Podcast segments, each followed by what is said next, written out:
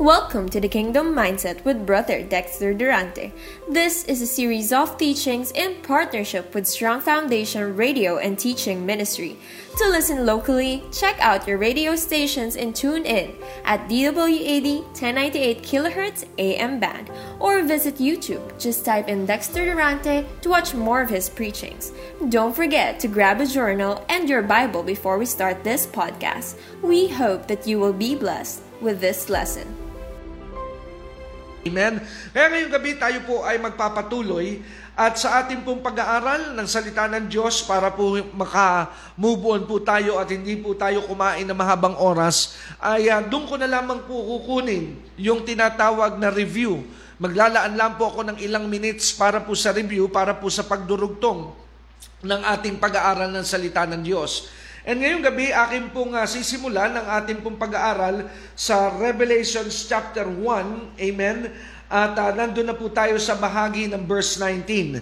So if you have your Bibles now and it is open now to the book of Revelation again, let us start reading verse 19 of Revelations chapter 1. Ang sabi po ng sulat na ito sa Revelations 1.19, Write down what you have seen, both the things that are now happening and the things that will happen.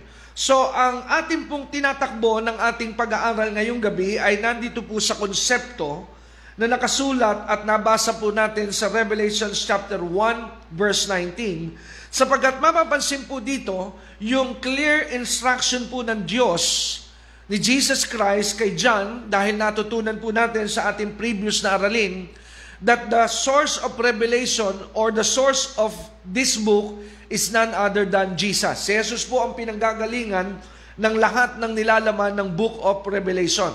At ang sabi po ng Panginoong Yesus kay Apostle John when he was in a, in a prison dahil yung po yung lugar na kung saan ito ay tinanggap ni John sa island of Patmos. Remember, nadaanan po ng ating pag-aaral that when John was in the island of Patmos, then the Lord gave him this book of Revelation. Doon po ito ipinagkaloob ng Diyos sa kanya.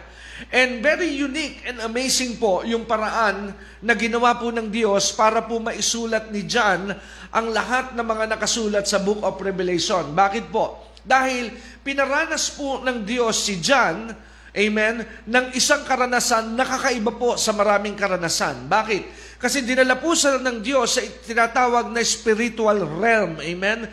Sa isang realm ng spiritual at nakita po ni John ang mga ilang mga bagay.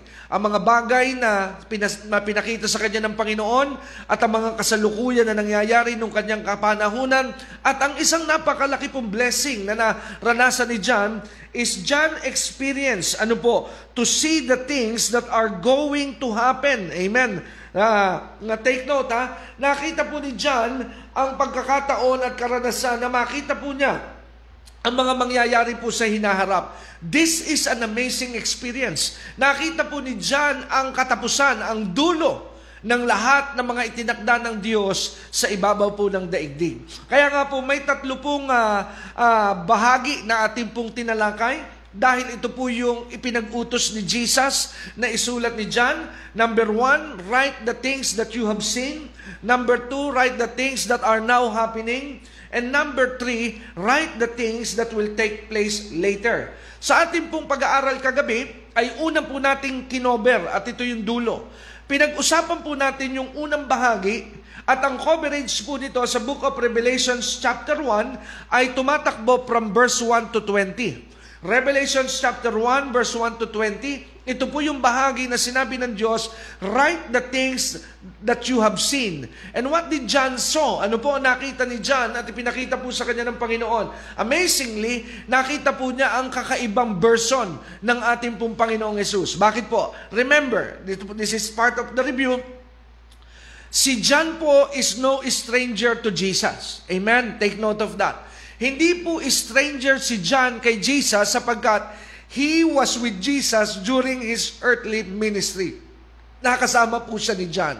At aware po siya sa mga pinagdaanan at dinanas ng Panginoong Yesus in His human form. Amen? Kaya nga, kung makikita po natin yung point of view ni John nung ma-encounter po niya si Jesus in the flesh, ito po yung kanyang nakita. Ngayon, ito po yung hindi ko nabanggit last night, but I will quote this verse so that you will understand what is Jesus like during His earthly form, nung kanya pong pagdating. Na mabasa po natin yan sa Isaiah 53 verse 2, yung tinatawag na prophecy and prophetic ano po, description na magiging pong kalagayan ni Jesus. Alam niyo po, pag binasa niyo po yung buong kapitulo ng Isaiah 53, that is a prophecy that foretells, amen, Jesus when He comes and what kind of life and ministry He will do and what kind of suffering He will suffer when He comes. Yung po yung kanyang unang pagdating. Kaya nga mapapansin natin sa Isaiah 53, I will just quote a few verses here para po maintindihan ninyo yung point of view na nakita ni John at experience ni John sa kanyang karanasan kay Jesus in the flesh. Ang sabi sa Isaiah 53, now turn your Bibles to the book of Isaiah sa Old Testament po tayo.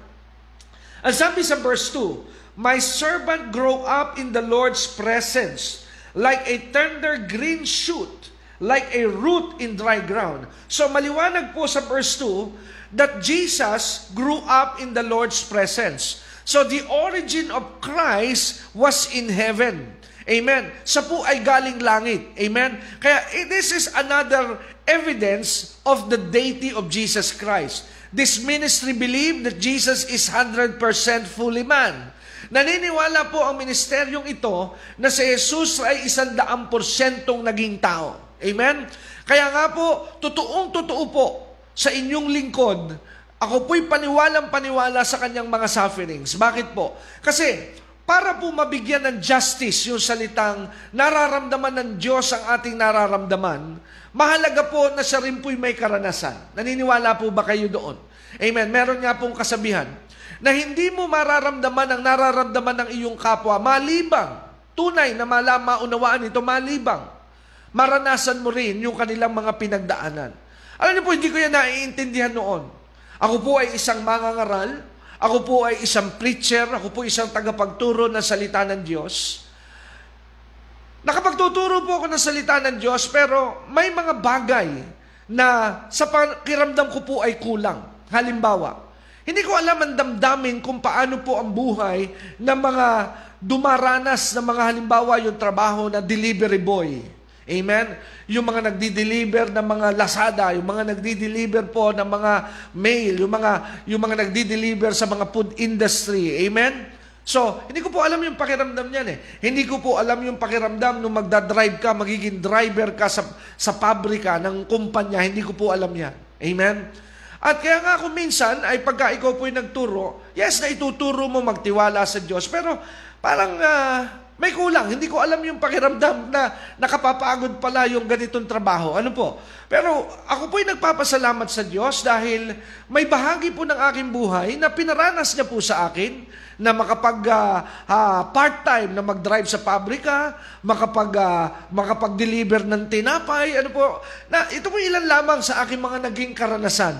At doon po nagkaroon po ako ng experience. Kaya nagkaroon po ako ngayon ng tinatawag na tunay na damdamin at naunawaan ko ang pakiramdam ng mga nag, mga riders, halimbawa, yung mga nagdi-deliver dyan, hindi po biro pala yung trabaho na ikaw ay nagmumotor sa gitna ng tirik na araw at hahanapin mo ang mga address at, at mga numero ng bahay na iyong pagdadalhan. Hindi po biro. Now, why I'm trying to say that to you is this. Because Jesus said in His Word that we have a high priest who can be touched by the feeling of our infirmities. Sinabi po kasi sa aklat ng Hebreo na itong ating dakilang saserdote. At yung po'y walang iba, kundi si Jesus. The high priest that is being teach and talk about do sa book of Hebrews, walang iba po kundi si Kristo yan.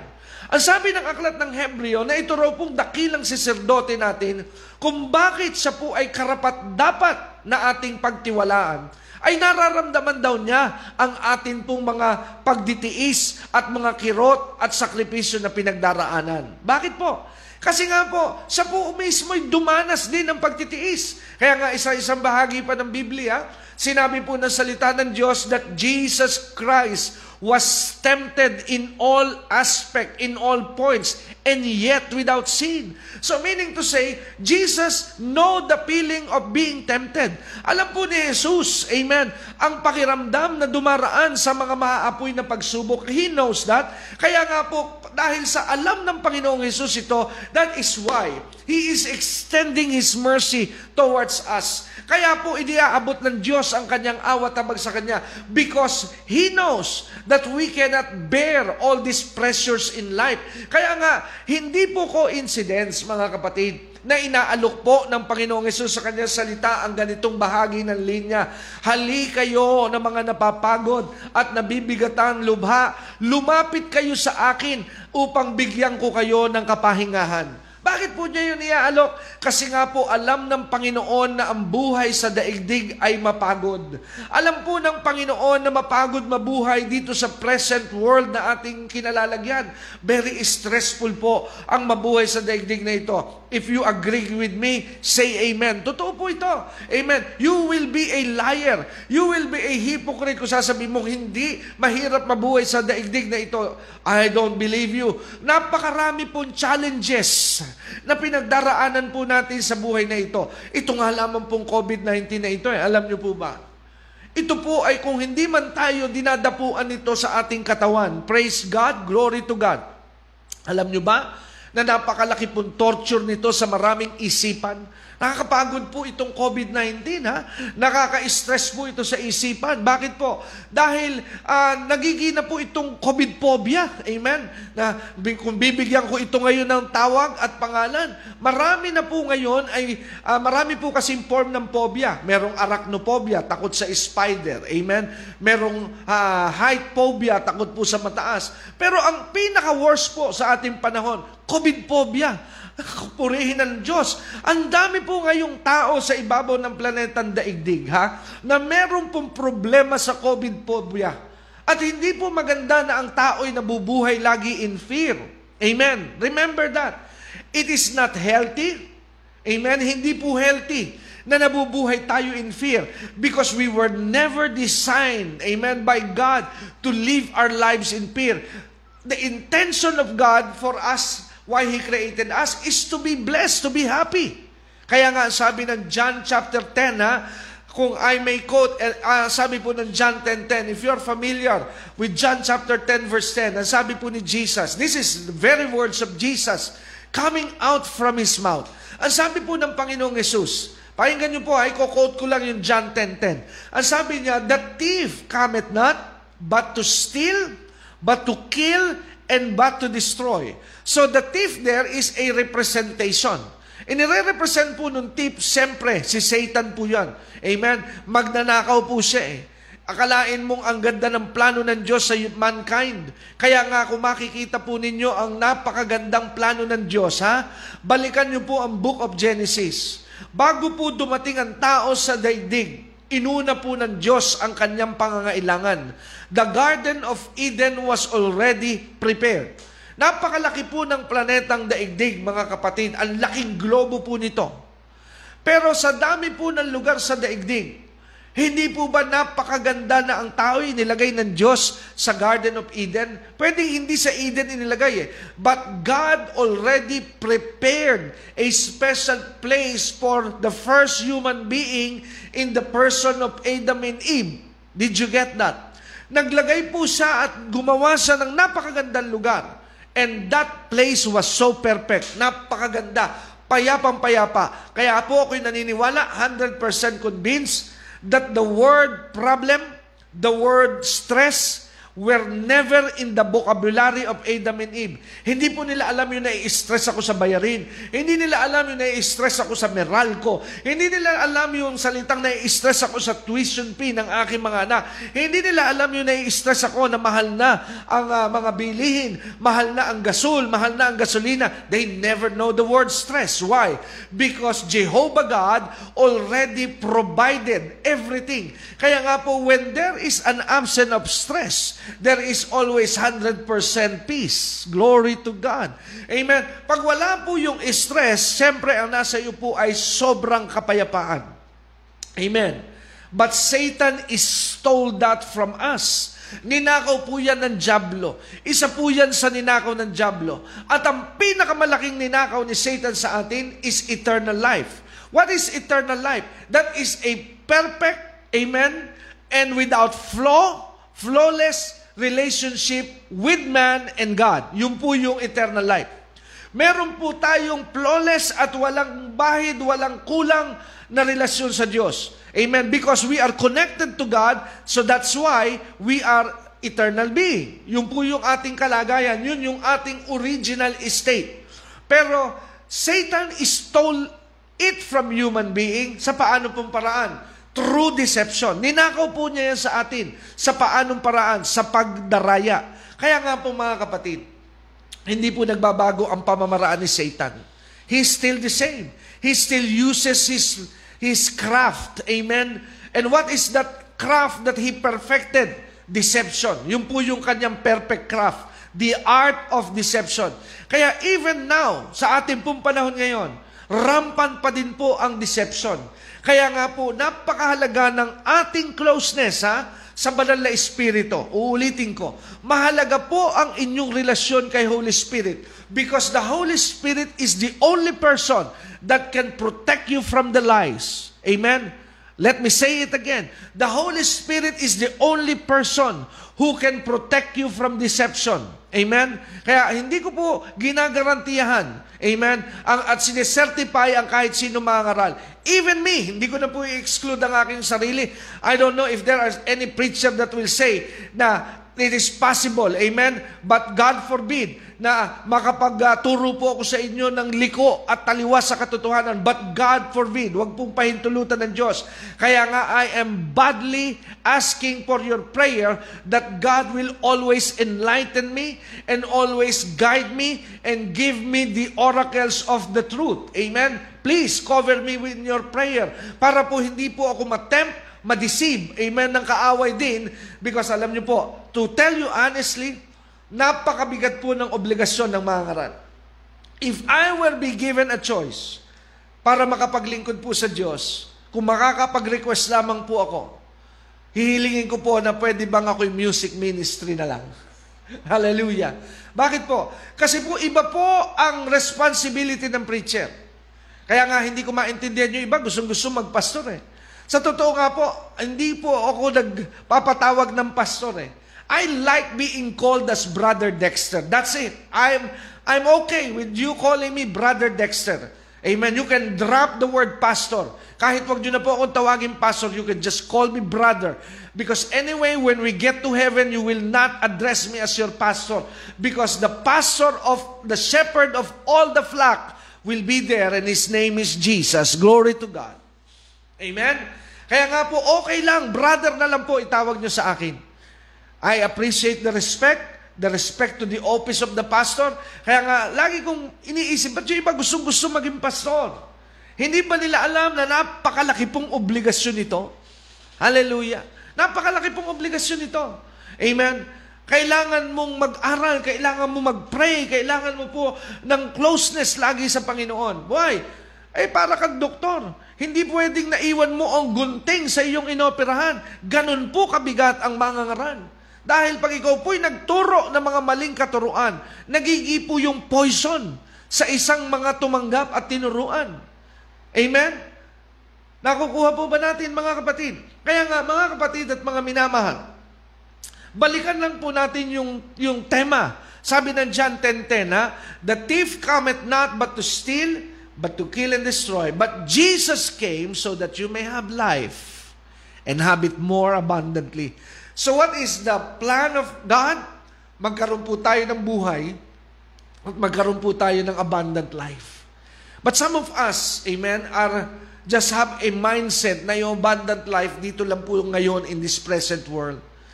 But some of the abundance will not be happening now. But it will all happen when Jesus Christ reign in His millennial reign. Glory to God.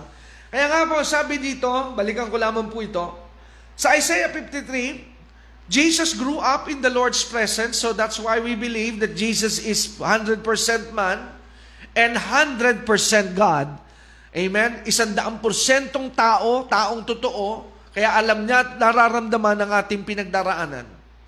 That's why He is very qualified to be our high priest, to represent us. That's the role of the high priest.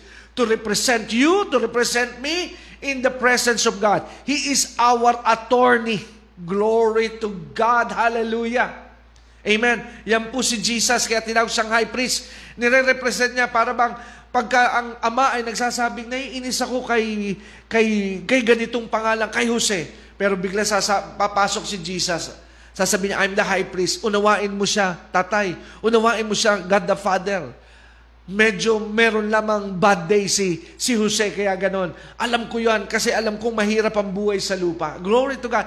That is why He is able to be capable to be our high priest in the presence of God dahil nararamdaman kanya. Kapatid, ramdam ka ni Jesus. Ulitin ko ulit. Ramdam ka ni Jesus dahil bahagi ka ng kanyang katawan. Hallelujah. Kaya ang sabi po rito sa verse 2, Though he is a servant who grew up in the Lord's presence, but this is the twist. There was nothing beautiful or majestic about his presence. Nothing. Sabi ni Isaiah to attract us to him. Ito po yung version na nakita ni John. Jesus were never attractive, uh, attractive. Sorry for the word. He, he was never attractive. Amen. When he came. Hindi po hindi po uh, nakatatawag, nakakaakit, nakakatawag pansin si Jesus. Why? Kasi po sabi ng Biblia. Sabi ng verse 3, this is what he is going to suffer. Ang sabi niya, he was despised and rejected. Isaiah 53 verse 3. A man of sorrow, acquainted with deepest grief. So that's the kind of person of Jesus na nakita po ni John sa kanya pong pakikisama kay Jesus during his earthly walk. Pero Nung nagkaroon po siya ng experience sa Revelations 1, kaya sabi ni Jesus, Now John, I want you now to write what you are seeing. So John saw a different Jesus. Now this time, it was not a weak Jesus. This time, it was not a lamb. It was not a man full of grief, full of sorrow.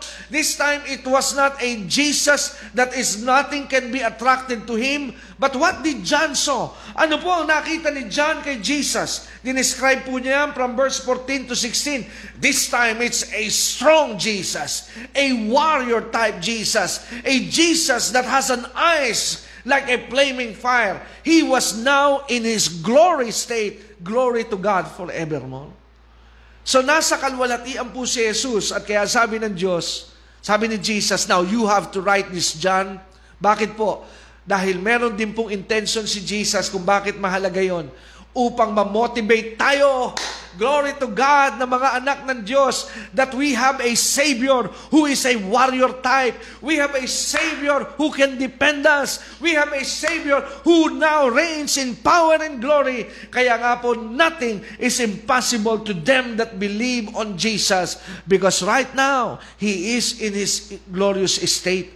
Nasa glorious state po itong ating Jesus ngayon. A warrior type. Amen? Kaya nga po, the enemy is under His feet And as a believer, the enemy is also under our feet. Kaya mas takot po si Satan sa atin because now our Lord, our Savior is in His glory state.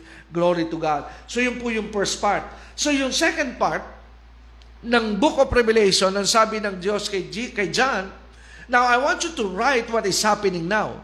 So kasi, kasi nga po, hindi lamang po yung nakaraan, maging yung present ipinasulat ng Panginoon kay John dahil ginamit din po ni John o ginamit rather ni Jesus ang Book of Revelation dahil yung original recipient po nito ay the early church.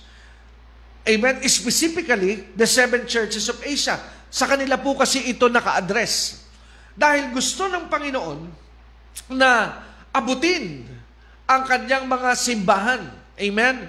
Kaya nga, kung mapapansin po ninyo sa Revelations chapter 2, tingnan po natin yun. Pero hindi po ako magtatagal dito sa bahaging ito, but I will refer you, ha, mga kapatid ko kay Kristo. I-refer ko po kayo kasi I am doing a separate teaching dito po sa seven churches of Asia sa ating pong Saturday service. Every Saturday po yan, 10.30 in the morning. Nasa pangatlong church na po ako this coming Saturday. Kaya para po sa fullness ng revelation ng seven churches, I am advertising to you na watch our broadcast sa ating pong Saturday worship service 10.30 in the morning. Same page, BND page. Amen? Pero bibigyan ko lang po kayo ng ilang overview dito po sa tinatawag na sulat sa simbahan sa Asya. Ngayon, kung mapapansin po natin, ang tema po nitong bahaging ito ay ipinasulat po ng Panginoon kay John yung mga present na nangyayari sa body of Christ that are existing in John's time. At kung makikita nyo po yung overview ng seven churches, ito po kasi yung summary ng seven churches. Parang sabihin natin na hindi tayo interesado do sa sulat sa pitong simbahan kasi kung kukunin po natin yung original na teksto, yung mga seven churches po yon ay totoong mga simbahan na nag exist nung panahon po ni John. Gaya nung Ephesus, isa po ito sa prominente at uh, medyo sikat na simbahan na nabanggit no sa seven churches. Now, I, I, I hope that you are familiar with that first church sa seven church na tinawag po rito na Ephesus. They are the same church na sinulatan ni Pablo sa kanyang sulat na kung tawagin ay letter to the Ephesians. That's the same church. Amen? Now, bigyan ko lang ng konting uh, explanation po ito, mga kapatid. Ano po? Uh, I'm anticipating na hindi nyo pa napapanoon yung series ng teaching po na ginagawa po natin sa seven churches of Asia. I'm anticipating na marami sa mga nanonood ngayong gabi sa Bible studying ito have a different view or mindset or understanding do sa terminology na church. Ngayon, ipaliwanag ko lang ng konti. Ano po? Para po sa kapakanan ng lahat. Pag binabanggit po ang pagtuturong church sa Biblia, hindi po ito fellowship. Hindi po ito yung ating mga fellowship na dinadaluhan. Pag sinabi pong church, ito po yung individual na mananampalataya.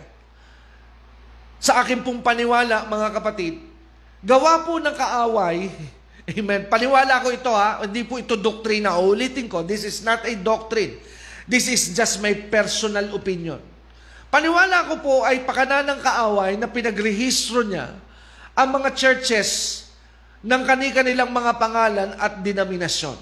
Bakit po? Kasi kung makikita niyo po ang nangyari ngayon dahil nga sa kanya-kanyang pangalan ng simbahan, at denominasyon at sekta, ano po ang naging epekto? Kayo po ang mag-obserba. Nagkawatak-watak po ang simbahan.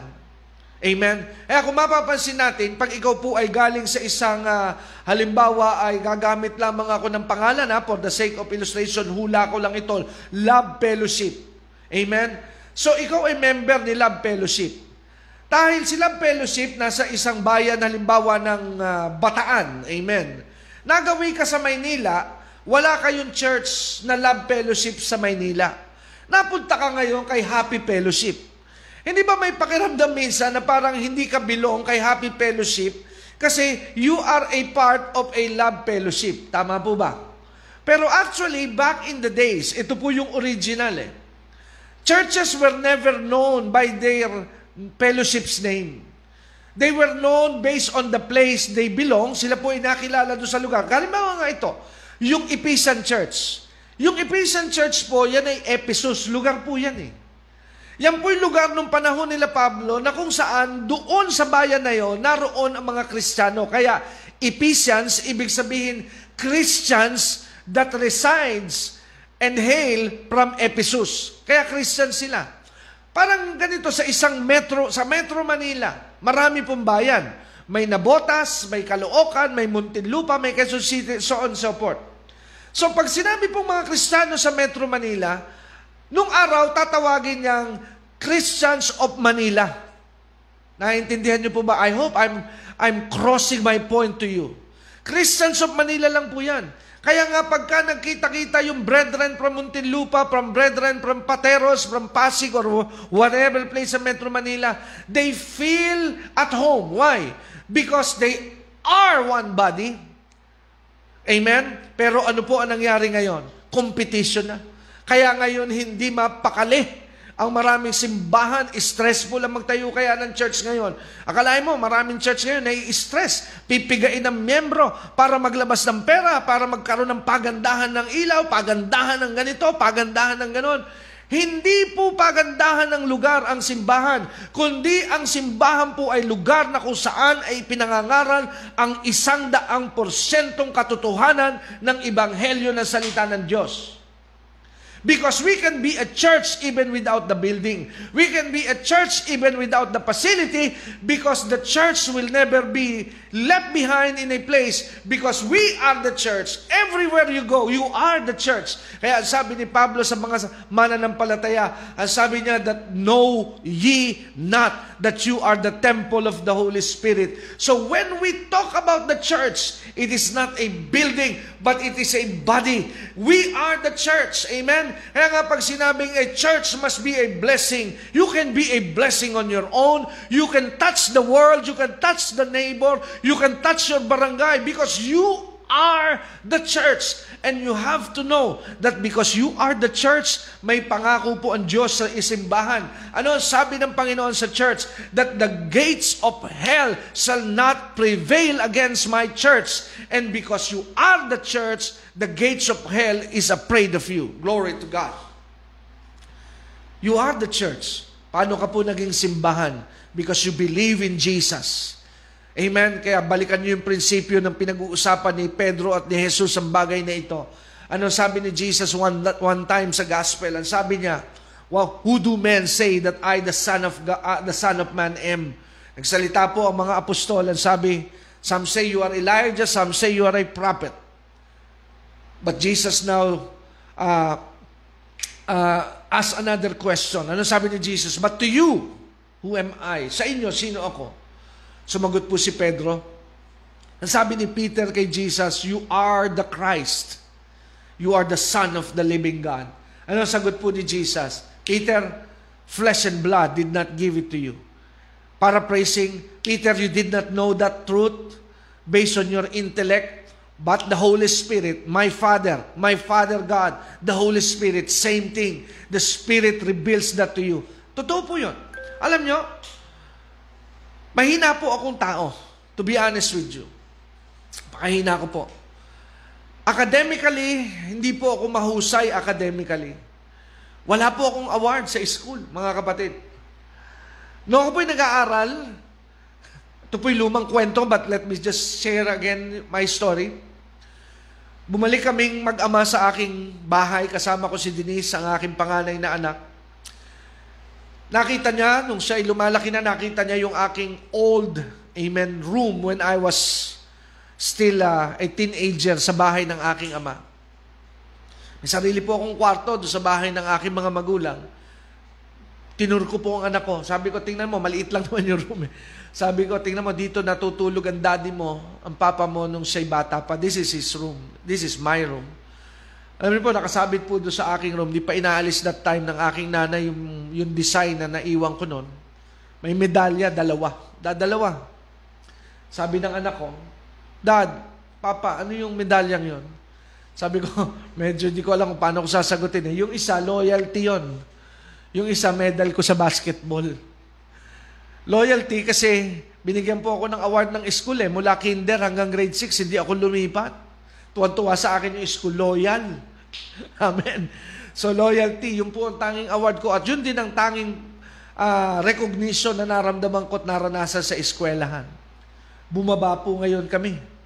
Sa baba ng aming sala, nakita naman ng anak ko, ang daming medalya sa mga kapatid ko.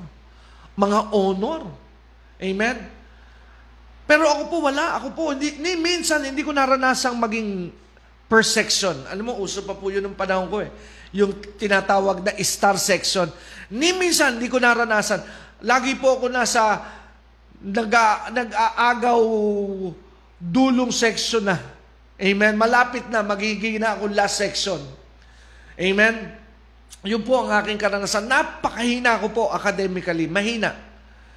Pero akala po nila, nung ako po ay ginamit na tinawag ng Diyos sa ganitong, uh, hindi ko nga rin ito alam na ako lalabas na ganito ang kinabukasan eh. Dahil ayoko po talaga maging mangaral. I, I never wanted to follow the footstep of my father. Ayoko po na maging mangangaral. Pero I am a living testimony that my future or our future as a child of God is in the hands of God. Nasa kamay po ng Diyos ang ating kinabukasan. Yes, we have dreams. Yes, we have plans. Pero wag mo pong kalilimutan, may plano sa iyo ang Diyos. And His plan will always prevail. Kaya pipilitin ng Diyos na mabalik ka doon sa kanyang original plan for your life. Kaya marami po akong sinubukan. Nagpakadalayo-layo ako para po malayuan ko itong buhay ng isang naglilingkod sa Diyos. I never wanted to be a preacher. I hate preachers, to be honest with you. Amen? Di ko po gusto ang buhay mga ngaral. Kasi I have a different experience when I was growing up. Iba po ang naging kong karanasan eh. Dahil ang aking pong buhay, nabuhay po ako sa dekada 80. My growing up days was in the 80s and partly 70s. Ano po, no 70s at 80s, hindi pa po ganito ka-powerful ang mga ministry na kagaya na ngayon. Nung araw, persecuted po ang ministry. Binabato ang bubong pag nag-aawitan ng This is the day the Lord has made. Alive, alive, alive forevermore. At pag ikaw po ay nasa paaralan na exclusive, hindi ko na lang babanggitin, exclusive do sa relihiyon na yun, nalaman na hindi ka nila kapanalig, ma-expelled ka. Kaya I've tried my very best to be an undercover when, when it comes to my belief. Kaya hindi po nila alam doon na kami ay alive-alive na at this is the day. Kaya pag ako'y nasa school, full of compromise. Amen. Nakikisama po ako sa mga uri ng kanilang ginagawang practices nung araw. Amen. That's the kind of life. Kaya ikinakahiya ko po ang gawain ng Panginoon na pinamumunuan ng aking ama noon. Tapos samahan mo pa na may mga mahal ako sa buhay na nagsasabing napasumpa kayo. Tingnan nyo, napakahirap ng buhay ninyo. Totoo po, naghirap kami eh. Totoo po yon. Naalala ko po noon na 90s na, nung una naming matikman ang color TV. Amen, 90s na po yan, ha? Tapos uh, wala po kaming sasakyan. Wala kaming sarili sasakyan. Nung panahon yon, naniniwala ang tatay ko na magkakaroon kami ng sasakyan. Sabi niya, nakita ko sa panaginip, pinakita ng Lord, bibigyan niya tayo ng maraming sasakyan. Tuwan-tuwa po ako, bata ako eh. Pero paglabas ko, nakita ko sa bahay namin, sidecar na may bike. Hallelujah. At ako po'y dismayadong dismayado. At ang sabi ng mga mahal ko sa buhay, ng mga mahal ko po, ang mga lola ko, Naligtas sila, alam ko, nung sa kanilang huling buhay. Pero nung hindi pa nila naunawaan ng aming buhay, sabi niya, naghihirap kayo dahil napasumpa kayo. Dahil pinagbabasag ng tatay mo ang Diyos. Hello? Kaya nagkaroon po ako ng dilema at bad understanding sa ganitong gawain. So I I live my life on my own way. Lumayo ako. Nabuhay po akong iba. And I, wa- I don't want to be under the shadow of my dad. Ayoko pong makilala na anak ako nitong taong ito. I want to be, to meet that time, akala ko the normal life ay yung buhay po ng mga tambay at mga kung saan-saan pagala-gala dyan. Laman po ako ng recto nung araw. Eh. Yung mga mga lugar dyan sa recto, yung mga afternoon disco dyan sa University Belt, ako, Paghahanapin mo ako ng mga alauna, alas dos ng hapon, may mga pagkakataon na andyan ako. Diyan sa lugar sa recto, may mga afternoon disco dyan. Ano po, mga trabaho ng mga, mga typical na kabataan. And you will not recognize me as a son of a preacher. Hindi mo ako makikilala na anak ako ng isang preacher because my life is totally different. I hate God. Ngayon, Nung nakilala ko po ang Diyos, grabe po. Kaya doon ko nakita na ang pagpapakilala ng Diyos, hindi sa kapangyarihan ng mga ngaral. Yes, ginagamit po ang mga mga ngaral. Pero ang pinakasusi pa rin para makilala mo ang Diyos ay ang banal na Espiritu. Without the Holy Spirit, you cannot understand God. You will not and you cannot hindi mo po makikilala ang Diyos kung wala ang banal na Espiritu. Because the Holy Spirit is the one who will testify and witness to you about God. Amen. Siya lamang po ang makapagpapatutuo nito sa iyo. Kaya naman nung napuspos po ako ng Espiritu, totoo yung sinabi ng Diyos, pag gagamitin kita, ibukas mo ang iyong labi, and I will fill your mouth with my words. Kaya pinagpapasalamat ko yung anointing eh. Bakit? Kasi pag ako po'y under sa anointing, mukha po akong genius. Hallelujah. Mukha pong napaka-sharp ko at napakatalino sa Biblia. Pero alam nyo, kung wala po ang anointing, wala po akong alam sa Biblia. Hello? But because of the Holy Spirit, yes, that's true, Sister Evangeline, He is the great teacher. Totoo po yan. And I am testifying on that. Dahil pag ang banal na Espiritu po ang gumamit sa iyo, you don't need no gimmick, you don't need no drama. You just open your mouth and He will fill your mouth with His words and power. Hallelujah. Kaya yan po ang katotohanan. Kaya nga, balikan ko po yung salitang ating pinag-uusapan. When we talk about church, the church are people, not the building, not the fellowship. Iginapos nga po tayo ng mga fellowship eh. Kasi minsan ang fellowship, ayaw tayong pababandingin sa ibang mga kapatid kay Kristo.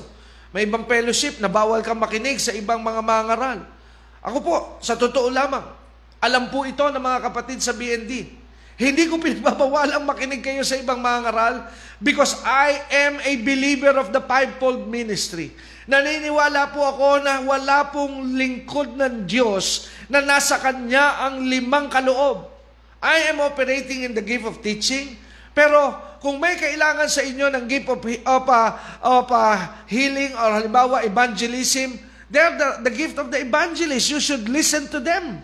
Kaya nga, lagi ko sinasabi, I don't have all the gifts. Kaya kung ikaw ay may sakit, gusto mong magkaroon ng increase, pakinggan mo sila benihin.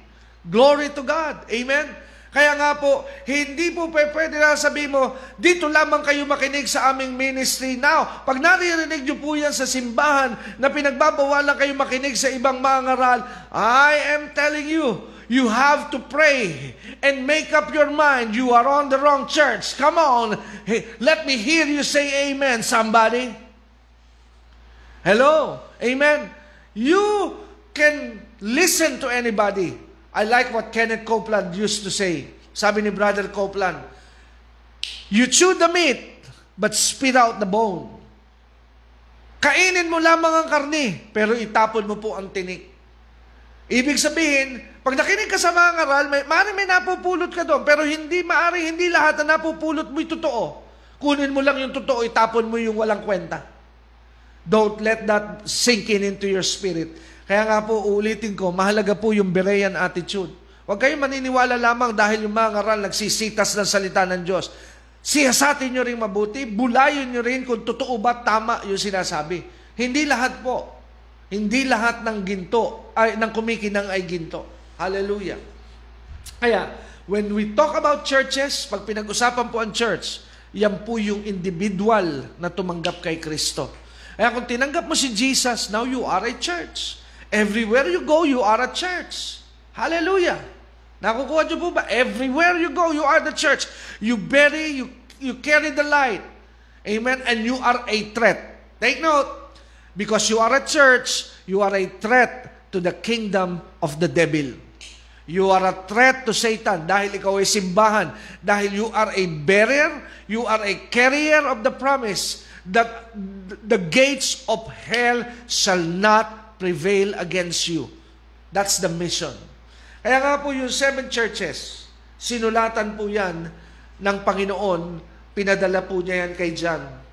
Ngayon, ano po ang pakinabang ng seven churches? Meron ba tayong mapupulot sa modernong simbahan, sa makabagong panahong ito, kung babasahin natin ang seven churches? Yes. Sapagkat bukod sa ito po'y literal, nasulat sa kanila, kasi nga pag binasa niyo yung seven churches, pinupuri, nire-rebuke din niya yung simbahan. Pinupoint out ng Diyos yung mali, pinupuri naman yung tama. At yun po ang nature ng Diyos. Ang Diyos po kasi hindi po siya konsentidor. I-review ka niya pag mali. Dahil tandaan po natin, our God is a God of discipline. And discipline in God is a form of love. Did you get that? Ang disiplina po ay isang uri at pagpapahayag ng pag-ibig. Ang sabi ng Biblia, God disciplines because He love you.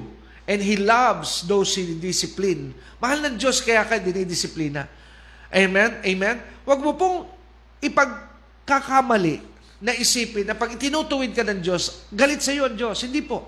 Ang magulang natin, kaya tayo pinapalo, hindi para tayo ay masaktan. Ako'y naniniwala walang matinot, mabuting magulang na nag enjoy na pinapalo natin ang ating mga anak. Alam niyo, nung lumalaki po ang aking mga anak, ang bilis lang ng panahon eh. Malaki pa sa akin ngayon yung anak ko eh. Pero nung maliit pa yung mga anak ko yan, si Denise, si Zach, pinaluluhod ko po yan. May panahon pa na pinag, la, pinaglalalagyan ko ng libro yan sa dalawang kamay eh, na nakaluhod. Ano po? Ngayon ako ba'y natutuwa? Sasabihin ng iba, napakalupit mo. Hindi po.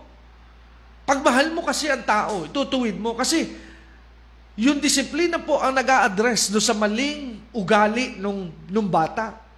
Amen? Hindi bali nang siya po ay masaktan ngayon, kaysa sa kanyang pagtanda, siya po ay masaktan. Mas maganda ng habang bata. Eh, awa naman po ng Diyos. Natututo. Amen? Minsan, yung aking anak na panganay, mahilig magkalikot sa mall. Bata eh, 5 years old, 4 years old. Nakabasag kami sa SM. Naku, nakapagbayad po ako. Binayaran ko. Binayaran namin mag-asawa. Pero pag uwi, pinalo po namin yung bata para magtanda. Alam nyo, awa ng Diyos. Pagbalik namin sa mall, ba, behave na yung bata. Ay may pagkakataon pa eh. Nagsusukat ata ng damit yung kanyang ina, nawala eh.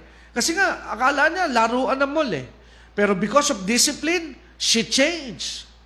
Yan po ang purpose ng discipline. Kaya yung seven churches, Nandiyan po yung pagtutuwid din ng Diyos. Nire-rebuke niya ang mga simbahan dyan. Kasi nga po, tandaan natin, there are no perfect church. There is only perfect Christ. Wala pong perfectong simbahan. Merong perfectong Kristo. Pero para po tayo ay makaabot doon, tinutuwid tayo ng perfectong Kristo. Para po tayo ay mahulma sa isang perfectong simbahan pagdating ng panahon. Kasi nga po, ang pangarap ng Diyos, ang iharap sa Kanya, is a glorious church without spot and without wrinkle. Kaya nga po tayo ay kanyang dinidisiplina. Masakit ang disiplina. Pero ito po ay mayroong magandang bunga. Amen? Kaya yan po yung mensahe sa seven churches. Yan po yung tema. Amen? Pero bukod po doon, ang seven churches din po, Meron pang isang purpose po na naka-embed dyan. Amen? Meron pang isa. So yung una, tinutukoy po yung present condition ng simbahan.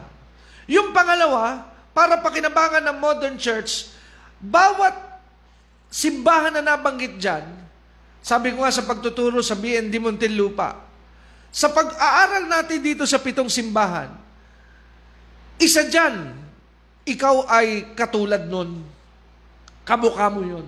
Amen. Kaya nga po, exciting yan, seven churches eh. Kaya nire-refer ko kayo, ano po, hanapin nyo po yung series na yon. Makatutulong sa inyo para maunawaan yung seven churches. Bakit po? Kasi yung seven churches po ay pagpa, parang salamin para makita natin at makilala natin ang ating sarili kung anong uring kristyano ba tayo. Halimbawa, yung Epeso. Ito yung Epeso eh. Yung Ephesian Church, sabi dyan, ang pinaka very famous line po dyan, di ba, yung, yung He lost the first love. Ano bang ibig sabihin ng mensahe sa Ephesian Church? Ito kasi yung church, nagsimula na ang fuel nila ay pag-ibig sa paglilingkod sa Diyos. Maalam, mahal nila ang Diyos eh. Pero habang tumatagal, yung pag-ibig nawawala na. Obligasyon na lang yung kanilang paglilingkod sa Diyos. Halimbawa, nung bago kang born again, ang alam mo mag-Bible, ang alam mong maki-join sa ministry, bagong Christian ka, no? Talaga namang unang-una ka lagi sa church, lahat ng demonyo gusto mong i-rebuke. Amen. Lahat na may sakit gusto mong i-lay rabababa, shanda. Amen. Lahat gusto mong maranasan. Pero habang tumatagal, hila mo na ang paa patungo sa ministry. Nandun ka pa rin, present ka pa rin sa ministry, pero wala na yung fire, wala na yung zeal. That's the Ephesian church. Kaya nire-rebuke sila ng Panginoon. Ang sabi niya, what happened? What happened to your first love? Dati mahal na ma, dati gabi-gabi kang umaaten sa Bible study ha. Pero kinalaunan, Na, nanonood ka pa rin ng Bible study pero tinutulugan mo na. Wala na yung love, wala na yung fire. Ganon yung ibig sabihin ng Ephesian Church. Obligasyon na lang pero wala na yung apoy. At yung isang simbahan dyan, unat dulo lang ang kukunin ko po ha, yung Laodicean Church. Yung Laodicean Church, ang problema ng church na yon, lukewarm. Hindi malamig, hindi mainit. Ngayon, kung minsan, nabibigyan natin ng tuon, gusto lang ng Diyos dyan sa Laodicean concept, yung mainit. Mali po, hindi lang mainit. Kasi, tandaan po natin, ang lamig at init, may pagkaiba pong gamit yan. Minsan ginamit ko illustration, kape. Nung araw na hindi pa uso ang mga cold coffee, mainit lang ang kape, hindi ka makapagkakanaw o makapagtutunaw ng kape at creamer pag ginamit mo po yung malamig na tubig. Tama? Kaya kailangan mong tunawin ng kape at creamer gagamitin mo mainit na tubig. Kaya may gamit po ang mainit. Pero kung ikaw naman po yung pagod na pagod, halimbawa galing ka sa labas, sobrang init, gusto mong uminom ng tubig, hindi naman ata tama nang iaalok ko sa iyo, ibaabot ko sa iyo mainit na tubig. Tama po ba? Kaya pa ikaw ay uhaw na uhaw, galing ka sa init at mainit na panahon, napakasarap inumin ng malamig na tubig. You will really appreciate the cold water. Kaya hindi po tama na interpretin natin yung Laodicean, gusto lang ng Diyos mainit, gusto lang ng Diyos malamig. Ang iba po kasi ang lukewarm. Ang lukewarm po, hindi malamig, hindi mainit, maligamgam, walang gamit. Malamlam. Amen. So, ibig sabihin, sala sa init yun eh, sala sa lamig eh. Pero yung malamig kasi, pwedeng painitin. Amen? Yung painitin, yung mainit, tamang-tama po yun. Amen? Sa kanilang tamang kalagayan. Now, bakit po mahalaga po yung seven churches? Kasi nga po, isa rin po sa pinalilitaw at ipinakikitang revelation sa seven churches are the dispensation of time ng simbahan sa ibabaw ng lupa. Anong ibig sabihin ng Brad? Yung pong panahon ng simbahan sa ibabaw ng lupa, pinakikita rito para magkaroon po tayo ng tinatawag na hint and clue kung nasa generation of church na po tayo sa ating panahon. Halimbawa, this is my last point for you tonight. Yung Ephesian church po ay sumisimbolo sa early church nung nagsimula ang simbahan. Dahil nung nagsimula ang church sa book of Acts, the church is full of love and passion. Amen? Kaya nga kung mapapansin po natin ang description ng early church, they do not even love their life unto death. Grabe po the church in the early centuries are the church filled with martyrs. Amen? Ano ibig sabihin? Hindi po mahalaga sa kanila ang buhay. Ang mahalaga sa, kanila si Kristo. Kahit sila ay mapatay, sila po ay magtutuloy sa pananampalataya. That's the kind of love and passion they have for the ministry. Amen? So yun yung early church. Amen? Kaya nga po sila po yung filled with love and passion. Pero later on, habang tumatakbo na, unti-unti nawawala ulit. Amen? Now, yung unang simbahan is filled with passion and love. But the last church is a lukewarm church.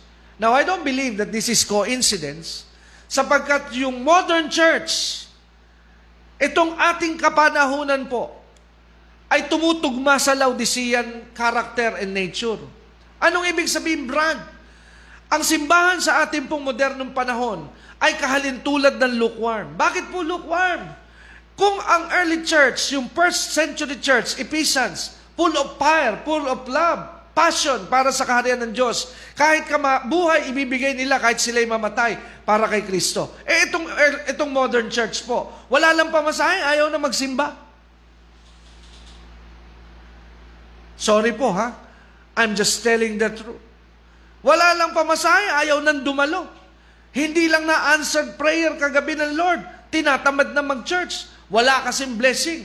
Yung iba nga, excited lang magsimba dahil birthday. Yung iba, excited magsimba dahil may tinanggap na bagong sasakyan, pabe-bless kay pastor. Pero pagkatapos mabless ni pastor yung sasakyan, hindi na makita sa simbahan. Dahil paluma na yung pinabless na sasakyan, naghihintay na naman. Yan po yung lukewarm church. Sala sa init, sala sa lamig. And now what is, what is it for us today? Nandun na po tayo sa huli, sa seventh generation and kind of church. At wala na pong eight church. Kaya ako po ay fully convinced that we are in the last generation. Tayo po ay nasa huling henerasyon na. At kaya ako po'y naniniwala na magtatapos na po ang church age and Jesus is coming back to get us out of here to meet us in the clouds. Yan po yung pangalawa sa Revelations chapter 2. Amen? Ano po, Revelations chapter 2 and chapter 3, ang coverage po nito ay message to the churches. Sorry, baka hindi ko po matapos sa biyernes ha. Chapter 3 pa lang po kasi ako. Bukas po, chapter 4 na tayo. Amen. So kaya mga kapatid at mga minamahal, hanggang dito po muna tayo.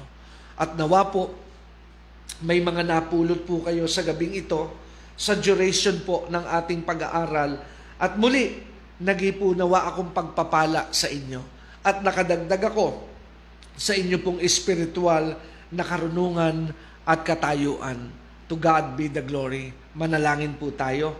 Dakila at makapangyarihang Diyos, aming Ama, nagpapasalamat po kami sa iyo sa napakagandang gabing ito ngayon na ibinigay mo po sa amin at binigyan mo kami, Panginoon, ng pagkakataon o Diyos na kami po ay magkasama-sama muli sa iyong presensya at sa pag-aaral po ng iyong mga salita. Holy Spirit, napakabuti mo. Sa iyo po ang lahat ng papuri, sa iyo po ang lahat ng ng parangal, ibinibigay po namin ito sa iyo sapagkat kung hindi po dahil sa iyo, wala pong mangyayaring kapahayagan ngayong gabi. Thank you, Lord, and thank you for blessing your people with your words tonight. In Jesus' name, Amen. Okay, sa magandang gabi po, pagpalain po tayong lahat ng Panginoon and again, glory to God.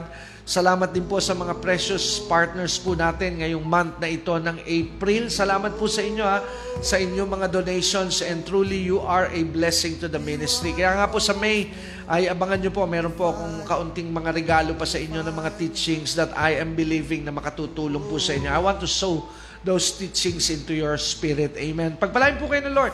Salamat sa mga kapatid po natin kay Kristo. And thank you for everybody that joined us tonight Pagpalain po kayo ng Panginoon. Salamat po for joining. I pray na kayo po ay ingatan ng Lord. Palakasin ng Panginoon. If there's anyone that are sick among you, I declare healing over you.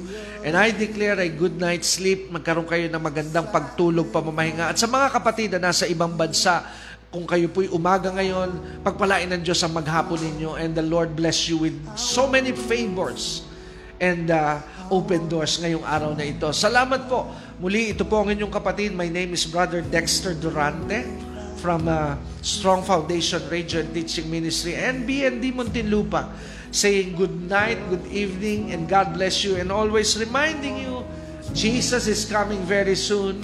Amen. And a true believer always walk by faith, not by sight. See you tomorrow. God bless you. Revelations chapter 4 po tayo tomorrow night. exciting. God bless you. Thank you for tuning in with us. If you wish to support the ministry, you could send us your love gifts through bank. Account name Dexter Durante, Branch Carmona Cavite.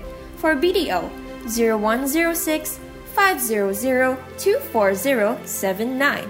BPI 0989 437 837. Or money remittances such as Palawan Express, Cebuana Padala, or Smart Padala at 5577 5195 2327 7102. Just text us at 0922 820 9866 for your name, the code, and amount that you have given. We declare for God's favor to be upon you. And don't forget, in this life, you should always have a kingdom mindset.